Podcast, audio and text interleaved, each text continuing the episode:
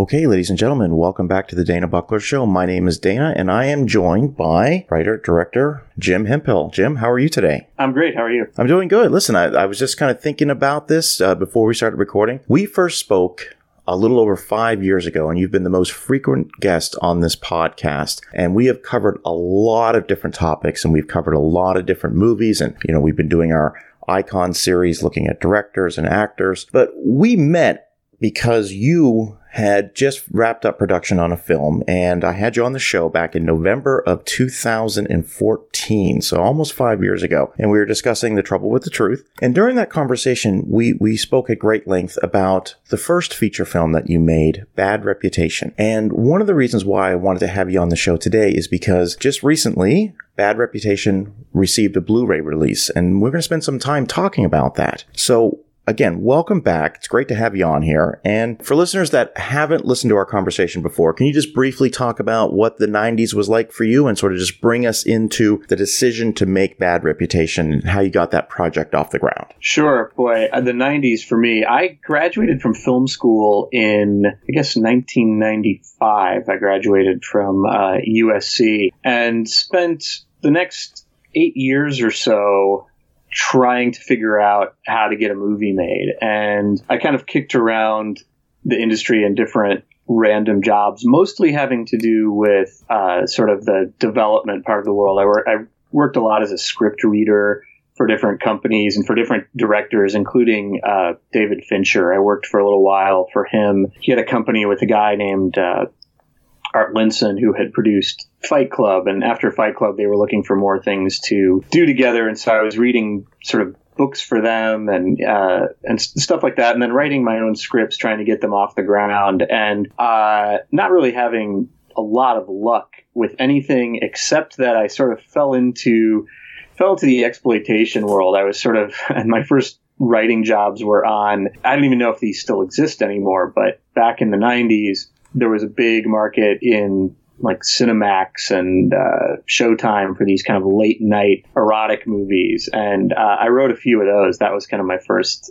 the first time anybody paid me to write anything. But I sort of spun my wheels a lot, trying to get movies going, and not really having a clue how to. And somewhere around 2003 ish, maybe 2003 or early 2004. I don't remember exactly when. I was talking with a cinematographer friend of mine who said, "Well, if uh, if you can write a really really low budget horror movie, I know a guy who who makes them. He knew this guy who kind of made really really really dirt cheap." Uh, low budget horror films and exploitation films and things like that. And at the time, I was really obsessed with the movie I Spit on Your Grave, which I don't know how, you know, I'm not sure how if that movie's mythology has continued to be as kind of prominent now as it was when I was a kid. But when I was a kid in the 80s, I Spit on Your Grave was this kind of very notorious horror movie that I actually knew of many, many years before I ever actually saw the movie. I mean, when I was a kid, I knew of it primarily through Gene Siskel and Roger Ebert's reviews. Um, and again, I'm sort of I'm 40. How old am I? What year is this? 2019. I'm 40. I'm 47 years old. So I don't know if younger listeners, I don't know if people who are in their 30s or younger, uh, I, I, don't know if they're even aware anymore of how huge Siskel and Ebert were. But when I was a kid, they had a weekly TV show that was the place you would go. If you were a movie fan, that was, you watched that show every week. They would review four or five new releases and show clips. And it was a great way to kind of stay on top of everything that was out there, whether you agreed with what Siskel and Ebert were saying or not. They hated I Spit on Your Grave. I Spit on Your Grave came out, originally it was released in 1978 under the title Day of the Woman and then it came out. It didn't really do that well. And then about two years later, they re-released it as I Spit on Your Grave, and it's essentially a, a rape revenge movie. It's a movie about a writer from New York who goes to spend a summer out in the country uh, where she plans on working on like a I can't remember if she's going to finish a book or what, but she goes out there to write, ends up getting gang raped by these three local guys, and then uh, after she recovers, takes her revenge by killing them off one by one in extremely brutal ways, and it's it's basically this movie that's and that's the simple description of it, but it's essentially a kind of um, city versus the country movie, kind of like Deliverance or Southern Comfort or something like that. I guess, well, I guess more Deliverance. Southern Comfort isn't really a city versus country movie. But anyway, I Spit on Your Grave when I was a kid, Siskel and Ebert, I mean, they hated this movie. They thought it was just the most mm-hmm. vile, repugnant thing they'd ever seen.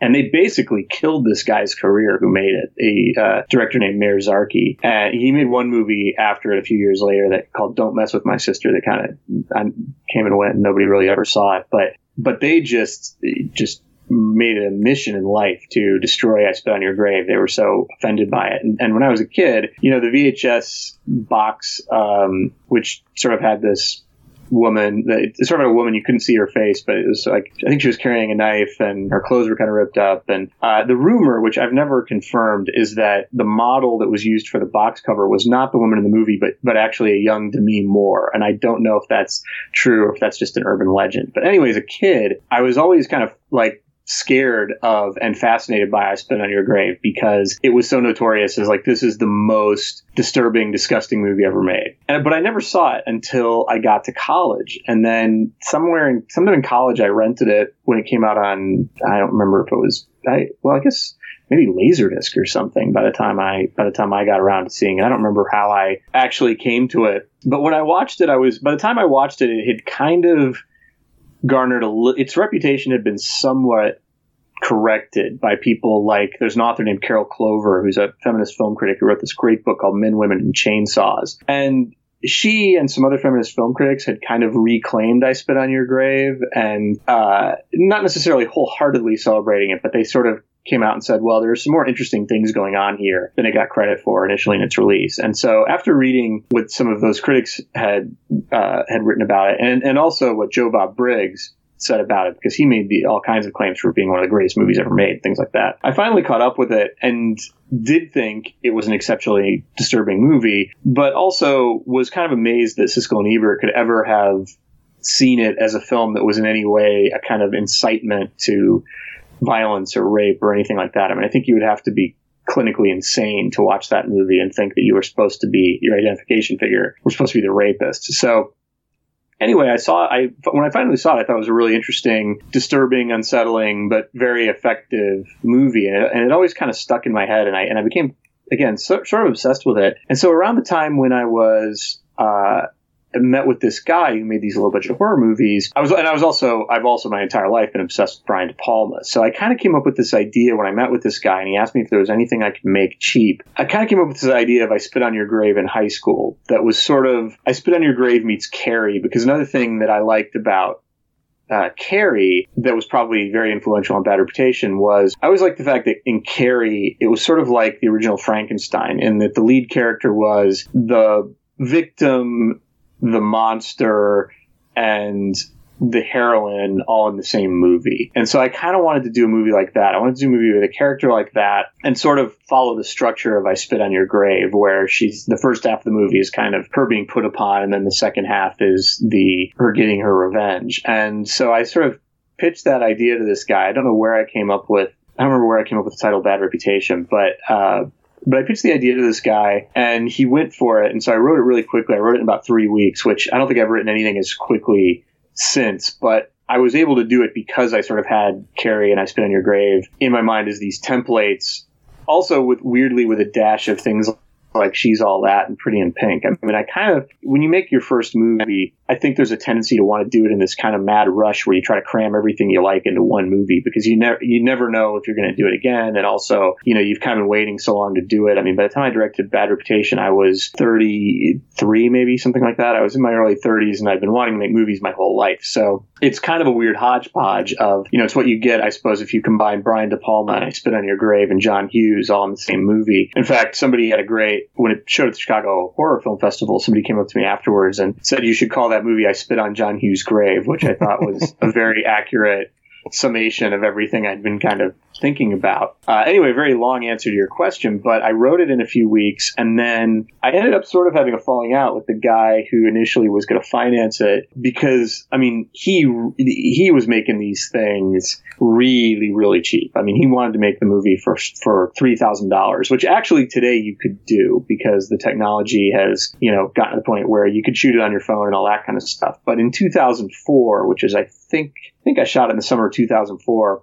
At that time, you know, high def was extremely expensive. I mean, that was still a point when the only people who were shooting, you know, feature films in high def were guys like George Lucas and Michael Mann, and and you know maybe I don't think Zodiac had come out yet, so not even David Fincher. But basically, high def was very expensive, so we shot on something, uh, a format called Mini DV that I'm sure never gets used anymore. But you know, Mini DV, which is basically like standard def video, it doesn't look. It looks about a third as good as what you could shoot on your phone now, and we had to do it with like a bulky camera, and it was not cheap. I mean, it wasn't cheap. You know, the the drive space wasn't cheap. I mean, you had to have again, you could edit this movie today on your laptop. Back then, that was impossible. You needed a big Mac Pro and you needed a lot of drive space and all those kinds of things. So, so three thousand dollars to make the movie was kind of impossible. I ended up making so, I ended, but I ended up so I ended up basically sort of parting ways with this guy and hitting up my dad to invest in the movie and, and then we made it for around 10 grand which you know is still not a lot of money to make a feature film with and it's still a movie that i look at now and you know i have very ambivalent feelings about it and i talk about this on the commentary track on the blu-ray that i you know i have kind of a love-hate relationship with the movie because on the one hand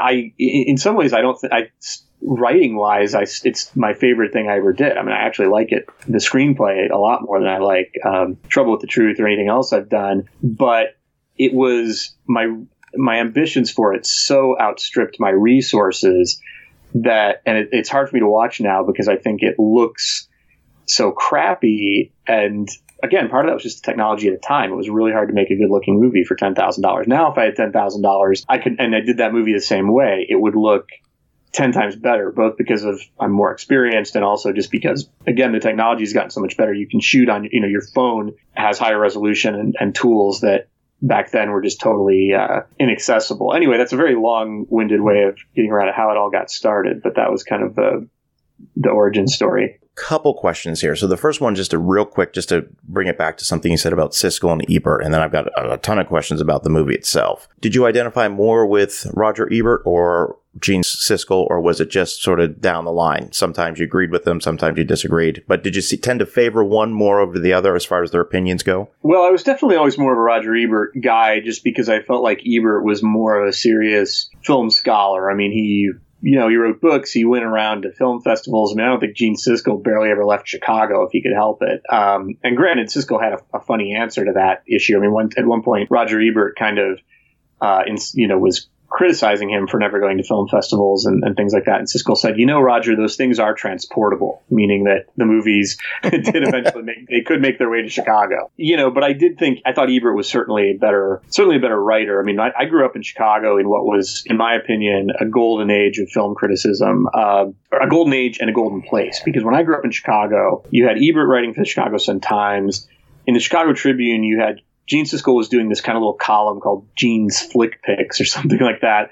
But then the main critic in the Chicago Tribune was a guy named Dave Kehr, who now is uh, runs the Museum of Modern Art's film program in New York. But he was a, a, really fantastic film critic. And then you had Jonathan Rosenbaum, who I think is the greatest film critic who's ever lived, writing for the Chicago Reader. So I was growing up reading all those guys. And Ebert was definitely a better writer. As I remember Ebert really hated Blue Velvet and Siskel loved it. And I was definitely more on the Siskel side of that component. I mean, Ebert was a funny guy in that and, and I Spit in Your Grave is a perfect example in that he could sort of every once in a while he'd get very moralistic about movies, and Blue Velvet was, was one, and I Spit on Your Grave was another one, and he he could he could really get on this sort of weird moral high horse, which is strange from the guy who wrote Beyond the Valley yeah. of the Doll, which is one of the most offensive movies ever made, and and one of the best. I mean, it's a great movie. I love Beyond the Valley of Dolls, but I mean, Beyond the Valley of Dolls is an uh, an exercise in bad taste, and it's interesting also because Ebert, you know, he was a one of the only critical champions of Wes Craven's Last House on the Left, which is a movie that has a lot in common with I Spit on Your Grave, and that was uh, also an influence on Bad Reputation. And Ebert was a big champion of that movie, but then then he again, it's very weird how he would kind of lash out at these films like I Spit on Your Grave and Blue Velvet that he thought somehow were kind of morally bankrupt. And Siskel wasn't quite as bad about that, although Siskel had his own weird things. Like Siskel was, you couldn't kill a kid in a movie or Siskel was going to hate it for you know he so they both had these weird things and I guess we all do. I guess we all have you know inconsistencies in terms of what offends us and what doesn't. But uh, I was definitely more more of an Ebert guy but I liked you know I loved both of them. I loved their show and I miss it. I really think it's I don't think there's anything like it now. I mean with all of the with all the film criticism we have and all the podcasts and everything like that, there was something about that that show just hit the like I said, hit this sweet spot of being smart but accessible film commentary that was on a weekly basis and that kind of everybody watched. I mean, now you've got, you know, uh, a lot of great film websites and podcasts and things like that, but it's so much more.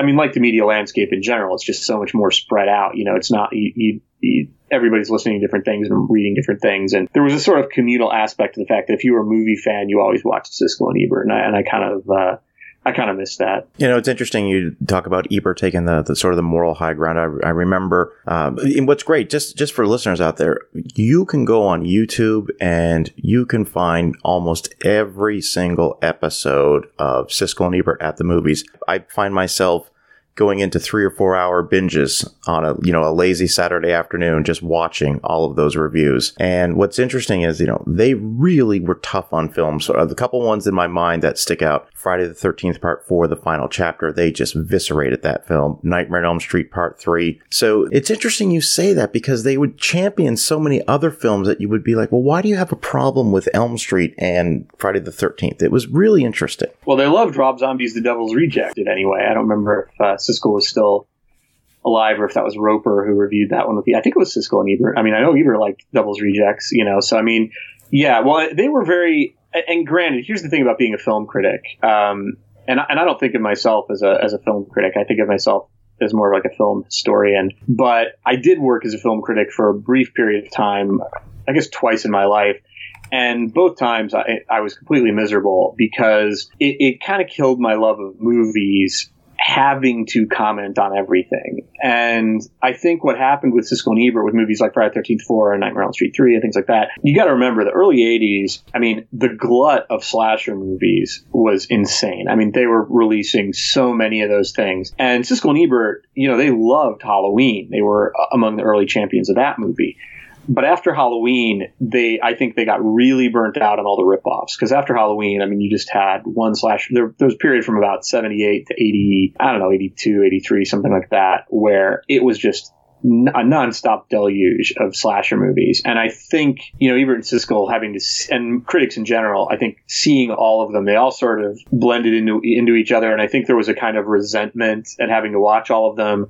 And, you know, I, I it, it did it did lead to them really, in some cases, being very unfair. But and also, I think though some of it's just an age thing. Like Friday the Thirteenth, the final chapter, is a movie that I'm a big fan of. I don't know if I would be a big fan of it if I saw it at 34 instead of 13 right or right. you know, so I, it's hard it's always hard to say that kind of stuff but but but it is yeah speaking to the youtube thing i it is fun to go back and look at their old reviews. I mean one of my dreams is to have enough time and I, one of these is i would love to sit and take a few weeks or months or however long it would take and I'd love to watch all the Siskel and Ebert shows from the beginning and just like in a row and see from 1977 or 78 or whenever it was they started. The first one I remember watching was the episode they reviewed Animal House on. So that was 78. I don't know how long they'd been doing it before then, but I would love to just go through and watch 20 years worth of 25 years, whatever it is worth of those things and kind of get a sense of, you know, 25 years of film history through the eyes of, of Siskel and Ebert. And, and I would, I would really recommend to people two, two that I would really recommend watching are actually after Siskel died, Ebert, you know, he would kind of have guest critics and then he had Richard Roeper do it with him for a while. But there are two really great episodes I'd recommend people look for on YouTube. One is Ebert and Martin Scorsese did a best of the 90s episode. They each picked their 10 favorite movies of the 1990s. And that's a great episode.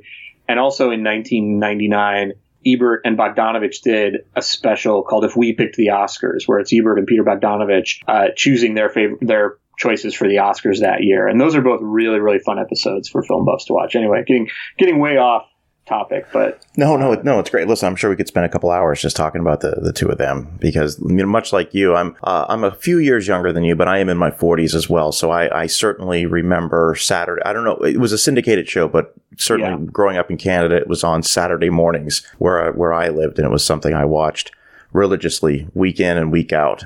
I remember when Gene Siskel passed away shortly thereafter the the Academy Awards. I remember when they did the in, in memoriam and he wasn't featured on there, and I, I, believe it was Whoopi Goldberg who mentioned that and gave a big gave a thumbs up, which mm-hmm. which I remember was really touching, and I remember that very well.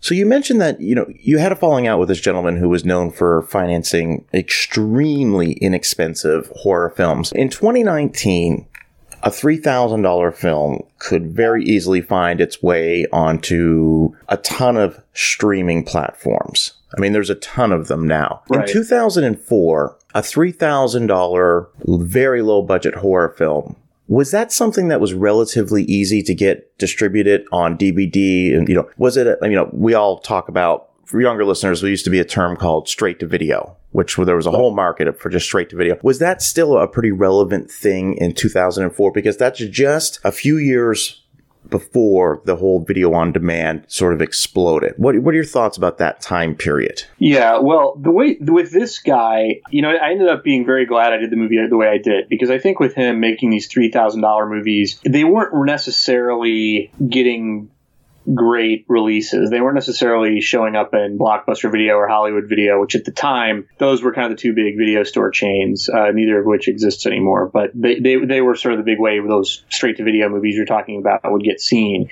And this guy's model was more.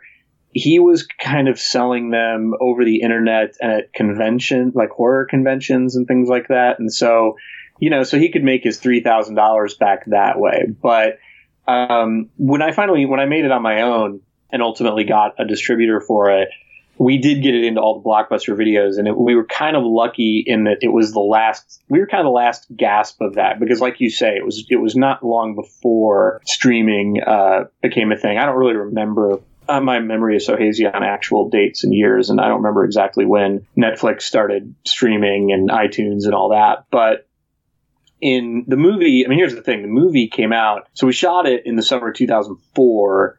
I basically finished it because I edited the movie in my kitchen on a big Mac and I think I finished editing somewhere around probably a year later, like summer of 2005. And then we kind of bounced around the horror film festival circuit for a while, and it didn't come out on DVD until August of 2007. And when it came out in August of 2007, it was at the video, the DVD market, and the, certainly the home video stores, they were kind of starting to decline. Probably, like had I made the movie a few years later, uh, it would have been a streaming thing. And now, I mean, absolutely, if you made a movie for three thousand dollars or even ten thousand dollars, that's a horror movie. Uh, you could get your money back now with, you know, just throwing it up on Amazon Prime, and then there's, you know, Tubi and Pluto TV and Roku. There's a gazillion of, you know, now the big thing for low budget movies is, I think, going to be you know, AVOD, advertiser supported video yeah. on demand. Um, you know, it was there was VOD and then there was SVOD, subscription video on demand, which is like you know Amazon Prime and Netflix and things like that. And I think the future for low budget filmmakers now is is going to be AVOD. But again, I'm kind of getting off topic, but but I feel like I with bad reputation, I kind of managed to squeak in just under the wire where there was still a uh, a low budget horror movie could kind of find an audience on uh, on DVD. All right, so I've got two questions for you. The first one is Can you give the synopsis of the film without spoiling it. Now, I've seen it a few times, but again, we're working on the assumption that a lot of the people listening have not seen the movie yet. So, what is the synopsis of Bad Reputation? And then I've got a, a probably a very lengthy follow up question to that. So, I'll let you answer the first one. The sort of uh, short version I can give of the synopsis is it's about a a teenage girl, Michelle, who's sort of from a working class or poorer background, uh, goes to a school where she's a little bit the outcast, ends up uh, catching the attention somehow of one of the popular boys who's sort of part of the member of like the sort of richer uh, popular clique, gets invited to a party by him, thinking it's kind of uh, her, you know, she's all that pretty in pink moment or whatever. But in fact, uh, it's more closer to something like Carrie, where this guy and his friends have some very uh, nefarious, evil plans for her. And I guess, you know, me describing I Spit on Your Grave kind of gives away that she is sexually assaulted by these guys. And at that point, then she, you know, to, to add insult to injury, the girls at the school kind of start giving her reputation as being the school slut. And she ends up sort of figuring out a way to turn this to her advantage to get revenge on all the people who have, have made her life miserable. And that's kind of a sort of broad strokes description of the the script. I mean, it, it kind of, you know, it, it grew out of, again, I was talking about cinematic influences, but it also, in a weird way, even though the movie is very heightened and you know artificial in certain ways. I mean, it's it's supposed to be again kind of like a De Palma movie or a Paul Verhoeven movie, although you wouldn't necessarily get those influences because the movie is so much more technically ragged than what they do. But it kind of I kind of wanted it to have that sort of heightened style, and yet it did grow out of the real world in a way. I mean, at the time I made it, there was this there were a lot of cases like there was this sort of um, news story where I live, like a little south of us in Orange County. There had been this girl was sexually assaulted at a party by these rich kids, including like the son of the sheriff, and they they videotaped it. And uh, the guys did end up getting convicted and going to jail eventually after like an appeal or some or after I don't remember what happened. There were like a couple of trials. The first time it looked like they were all going to get off, even though there was this videotape testimony or this videotape evidence. And part of the way they got off was to paint this girl as like she was like the drunk slut and all that kind of stuff. And and I was reading a lot of kind of social um, study books at the time. Like there was this book by Emily White called Fast Girls, and I was reading like another book, I think it was called Queen Bees and Wannabes, that was like the source actually for the movie Mean Girls. And I was reading a lot of these books sort of about a lot of double standards in terms of uh, gender and sexuality and things like that, you know, all of which unfortunately, you know, is still relevant today. And it kind of went into this like base in my head of what the movie was going to be. So the movie was kind of this weird combination of like, I, I, I sort of saw the rape revenge. It's not really a genre, but there's this whole tradition of rape revenge movies that's like Last House on the Left, I Spit on Your Grave, Lipstick. I mean, in a sense, you know, Kill Bill has elements of it.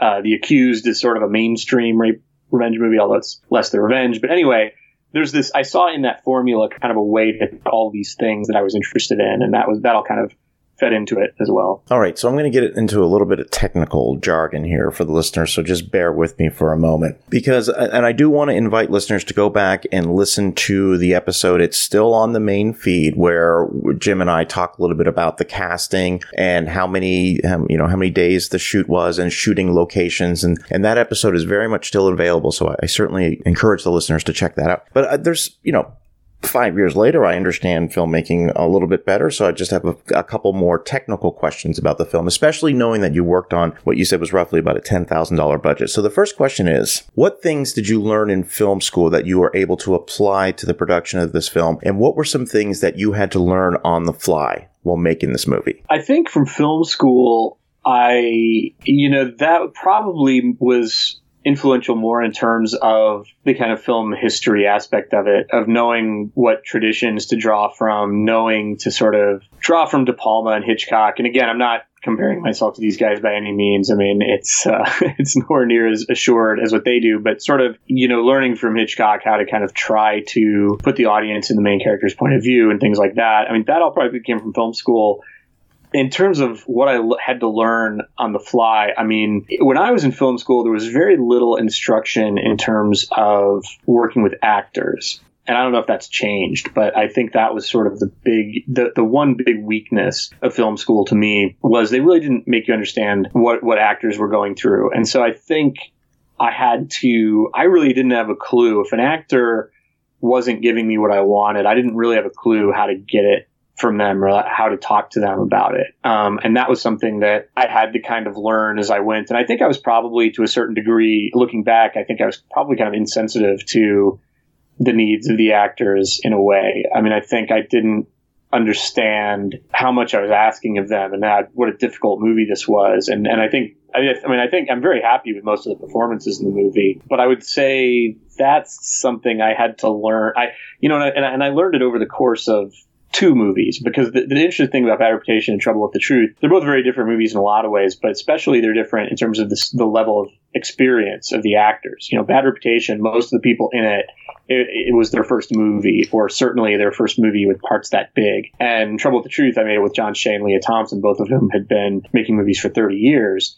And I think the combination of doing those two movies and working with those people, I kind of learned on the job how to talk to actors and how to talk to actors at different levels. But that was something that I had to learn. And I think the biggest thing I had to learn on Bad Reputation, I mean, it was a nightmare in terms, really most of it, of the, the difficulties came in post production because I edited the movie myself and had no idea what I was doing. And the just, and this I think is still something that's difficult you know, digital technology has not simplified things the way that it should, in my mind, because there's so many different workflows and different ways of, you know, so many different formats, and and your head can kind of spin thinking about shooting, you know, 2K versus 4K versus 8K versus uh, RAW versus mastering for HDR or standard. Uh, there's a gazillion different factors that come into it, and if you make one, you know, if you input one wrong thing, you can screw up your entire post. I mean, you know, I edited my entire movie at the wrong frame rate. it, it, it, created massive headaches um, that I was still dealing with this year when, you know, when we, to put the movie out on Blu-ray, uh, we kind of had to go through and, you know, uh, up-res it.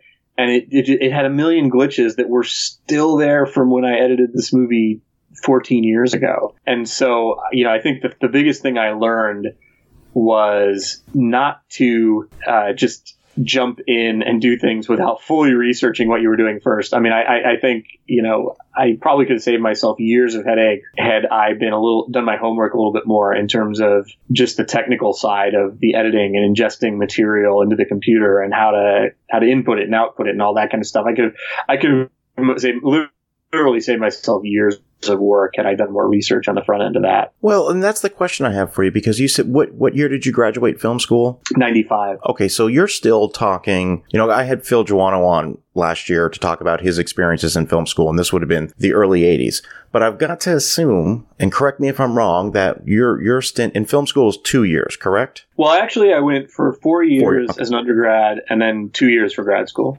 Okay, so, so total 6. 6 years. You're still working with film, correct? Yeah. I mean, there, yeah. the, the, is the, is there even whispers of digital video? Is that even a thing when you're in film school? Because the reason I ask yeah. this is, you know, you flash forward to 2004, 2005, you're learning a new technology as well as everyone else. I mean, this wasn't something I imagine in film school now. That is a prerequisite learning how to d- edit digitally. You were still using, what are those editing machines called? The big ones? Yeah, we were using like Steenbecks and yeah. KEM things yeah. like that when I was in film school. And no, that's a great point. I mean, probably you know these lessons I learned probably are irrelevant to people. People going to film school now probably learn all this stuff, but I. Uh, when I was in film school, no, digital, it was not even a thought in our heads. We did everything on film. And to the point that, I mean, here's how fast this all changed. I had a movie I was going to direct in early 1999 that fell through, but it was a movie a movie called Adult Pictures that was sort of a, a, like romantic comedy set in the porn industry. I always kind of describe it as about night meets boogie nights. And it was a movie that kind of fell, the financing fell apart a few weeks before we, were, we started shooting, but that would have been my first movie. And we were working on that. We were in pre-production on that in early 1999.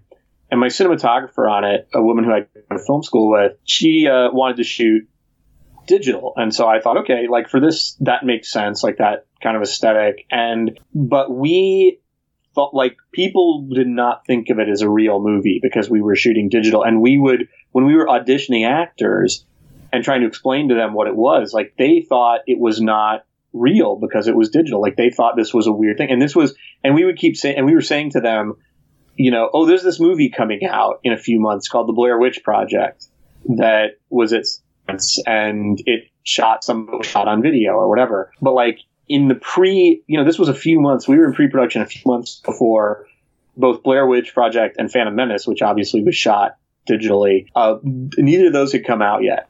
And so we were thought of as this was the weirdest idea in the world to shoot a feature film digitally. That was that was spring of 1999. So 20 years ago, which I guess I mean 20 years is a, is a it's sort of a long time, but it's sort of not when you think about how drastically everything has shifted. You know, to the point that that and even bad reputation. I mean, you know, even five, five, six years later, 2005, that being a shot on video movie was still, you know, still considered like kind of low rent or whatever. I mean, it was, so it's, it's really only been in the last 15 years or so that there's been this drastic upheaval where now, I mean, now you're in the exception if you, if you shoot on film and certainly if you edit on film. I don't know if anybody edits on film anymore. I know Spielberg was kind of one of the last holdouts who still made his editors edit on film, and I know uh, Tim Robbins was too. But I don't I don't know if anyone does you know edits on film, and certainly not a ton of people shoot on film. So it was it was a, it's it's amazing how quickly it's changed. And I um, you know to me there's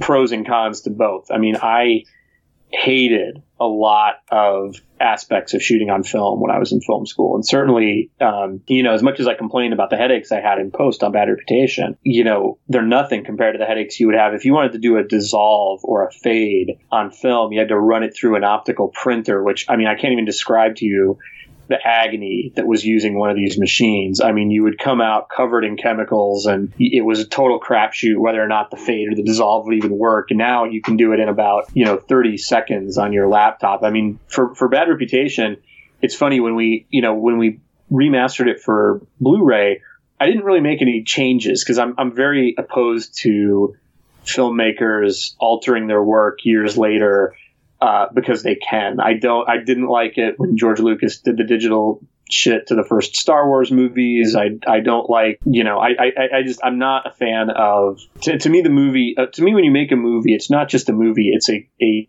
document of, of where you were a filmmaker time, where the technology was at that time. And so you really shouldn't, you should leave it alone, even if, you know, I mean, I know bad reputation, if I wanted to play with it digitally, I could, um, you know, I could make it infinitely better, but I, I sort of didn't want to do that. And the only thing I did do is there's been um, there was a glitch in it that has bothered me for 15 years, which is in the opening credit sequence. For some reason, one of the titles kind of um, flashes on and off for like a frame for no reason, and then and then comes in the way it's supposed to. And I uh, that has driven me nuts for years, and I could never fix it. And then finally, before we put it to, to Blu-ray, I just put it into DaVinci Resolve and looked at a YouTube tutorial. And in about 25 minutes, figured out how to fix this frame that had been bothering me for over a decade. And you know, so that's the wonderful thing about digital technology. But you know, there's also, I mean, I, I, you know, I'm not, I'm not, I'm neither one of these purists. Like, I'm not a purist like Tarantino who thinks that if it's not shot on film and not projected on film, it's somehow not a real movie. And neither am I one of the somebody like say, you know, Steven Soderbergh or William Friedkin, who basically, are, you know, are kind of ready for all film cameras to be, you know, burned in a scrap heap. But that's a whole other issue. But, uh, but you're right that I think young filmmakers now probably a lot of the things that gave me headaches they probably come out of film school just knowing automatically how to do it. Something i wanted to touch on one of the things i wrote down was the type of cameras you were using. I mean were you shooting 24 frames per second when you were doing the film or was it shooting at a high frame rate? You mentioned that when you were doing the editing you, you realized that it was in a, a different frame rate. So how do you how do you how does that one how does that work? Yeah it, it well we were shooting on this camera called the panasonic agdvx 100a which it was sort of a fake 24 frame thing. It was kind of this weird, I can't even remember exactly how to describe it. It was sort of, and this is where the problem was, was they had two 24 frame settings on the camera, and I think we used the wrong one. Um, when we, when we did it, we used the one that was sort of, did this thing where it would, it was shooting in 30 frames, but would sort of pull down to 24 for post. I don't even remember exactly how it worked, but it was why we chose this exact camera. And the camera, by the way, we bought the camera because we had to be, you know, we never knew when we were going to be able to shoot because it was like whenever the actors were available, because everybody was working on it for free. So it was whenever the actors were available, whenever we could steal a location. So it wasn't like we could rent the camera because we never knew exactly what days we were going to be doing it. So we bought the camera, and that was half of the $10,000 budget right there. I think most of the $10,000 budget, half of it was the camera, another few grand was the editing equipment, and then the rest was basically just food to feed people and a little bit of fake blood. That's basically where the whole budget went. But yeah, it was theoretically we were shooting at 24 frames and editing at 24 frames and somehow in the process of that i did something wrong and i don't even remember exactly what it was i mean this is the problem with you know essentially on this movie I was a one man band with a couple of exceptions. It was really a three man band. I mean, it was me, my friend Forrest, who ran the camera, and then my friend Ward, who uh, ran the sound.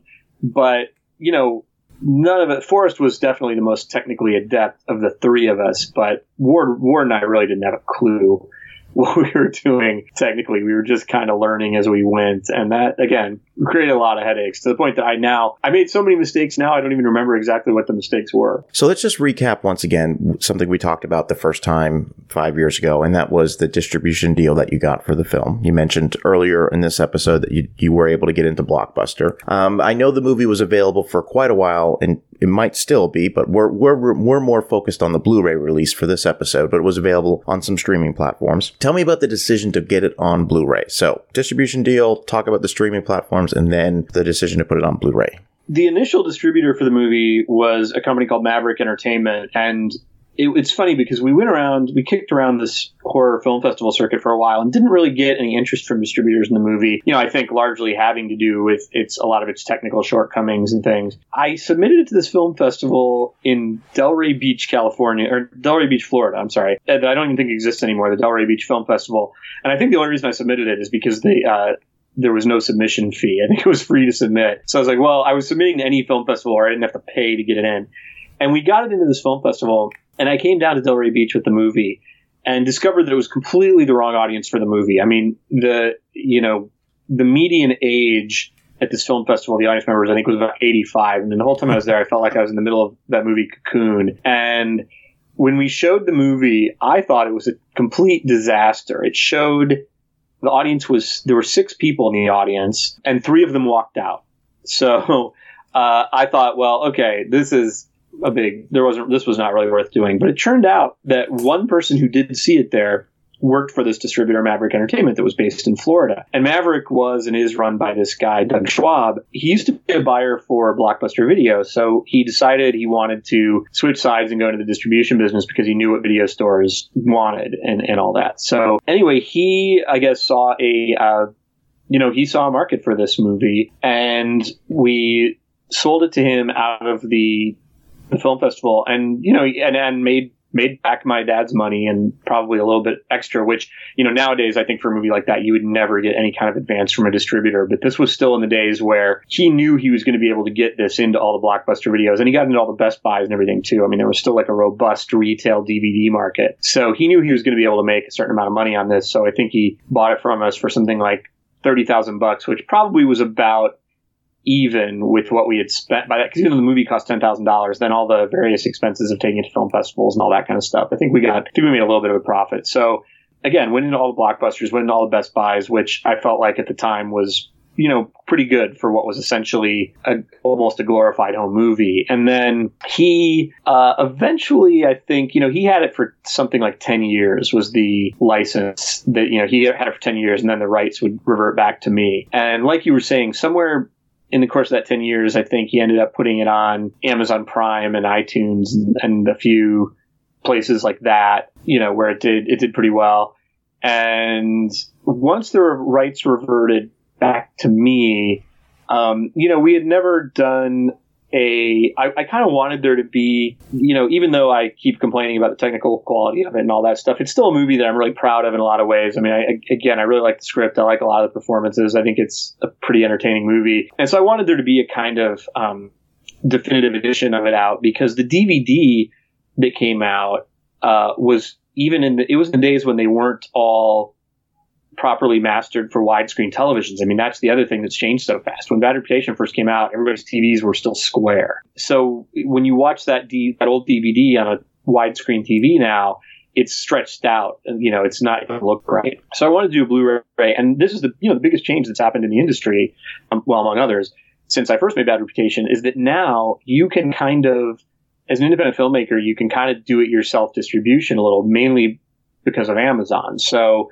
you know, if you're an independent filmmaker, you don't need a distributor to put your movie on Amazon Prime or Amazon Video. You can do it. There's something called Amazon Video Direct, and you can so you can put your movie on Amazon Prime streaming and you know and all that, and you can also create your own Blu-rays and DVDs. So I decided to so the Blu-ray that's on Amazon right now, which is the only place you can buy it. You know that is something I created. Basically, I took the movie and upresed it to HD so that it and you know, made it so that it would play properly on widescreen televisions and all that stuff, and uh, created my own Blu-ray, you know, through Amazon. And so my, my idea was to have a kind of definitive version of the movie that would look right. And also I wanted to kind of provide a little bit of context for people to know, to know this sort of history of it that we've been talking about so that they kind of know why it looks the way it does, what it is, you know, how, how we came to, uh, to make it the way we did.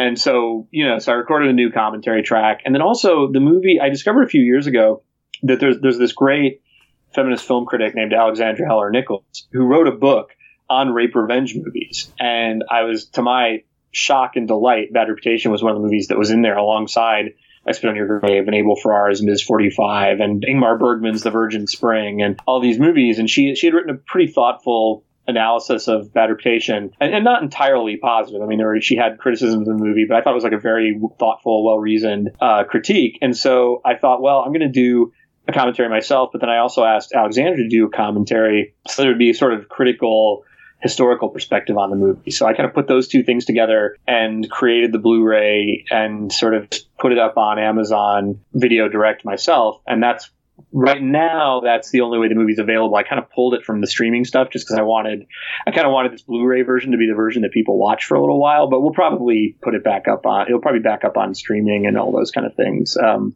again in a few months. And, and, for those listening, in this episode show notes, there is a direct link that you can click on that will bring you right to the page where you can find the uh, the Blu-ray for Bad Reputation. So, Jim, before we wrap this up, is there is there any is there anything you want the listeners to know that are going into this film? I don't know if there's anything to say about it beyond what I have. I mean, I think again, I think the best way to prepare people for the sort of context of what you know, in terms of like judging the movie on its own terms or getting, you know, again, I I always go back to it's basically I spit on your grave meets she's all that, which is mm-hmm. you know not two movies that most people would think go together, but uh, I kind of kind of represents in a weird way where my taste was at the time. One of the things I loved about the movie was the fact that and I think Jim, you'll remember this. There was a period when I was. This was probably this would have been. We talked in 2000 and late 2014, and I think I watched Bad Reputation either a few weeks after that or maybe the first of, of January 2015. And listeners, there's nothing better in this world when you're watching a movie to have the ability to reach out the, direct, to the director and ask questions. And literally, when I was watching the movie, Jim was getting a flurry of emails from me. Hey, real quick, I have a question about this. I have a question about that. Is that a wig? You know, and it was it was so awesome to be able to get these answers in real time while I was watching the movie. So I am looking forward to watching this on Blu-ray. I'm looking forward to listening to the commentary tracks. And uh, Jim, I mean, thanks for being on here. Thanks for talking about the movie, and uh, I can't wait to talk again. No, my pleasure. I really appreciate the uh, the support. Absolutely. All right, and if people want to follow you, website, social media, where can they do that? Uh, my website is jimhemphillfilms.com. I try to keep that updated with any in you know in any filmmaking stuff, any the interviews I do with directors for different places, uh, and then I'm on Twitter at Jimmy Hemphill. And listeners, if you want to follow the show, it's uh, on Twitter, it's at Dana Buckler Show. If you want to follow me on Twitter, it's at Dana Buckler. Instagram at the Dana Buckler Show. If you want to email me with questions or comments, it's the Dana Buckler Show at gmail.com. So for, for Jim Hemphill, my name is Dana, and thank you so much for listening.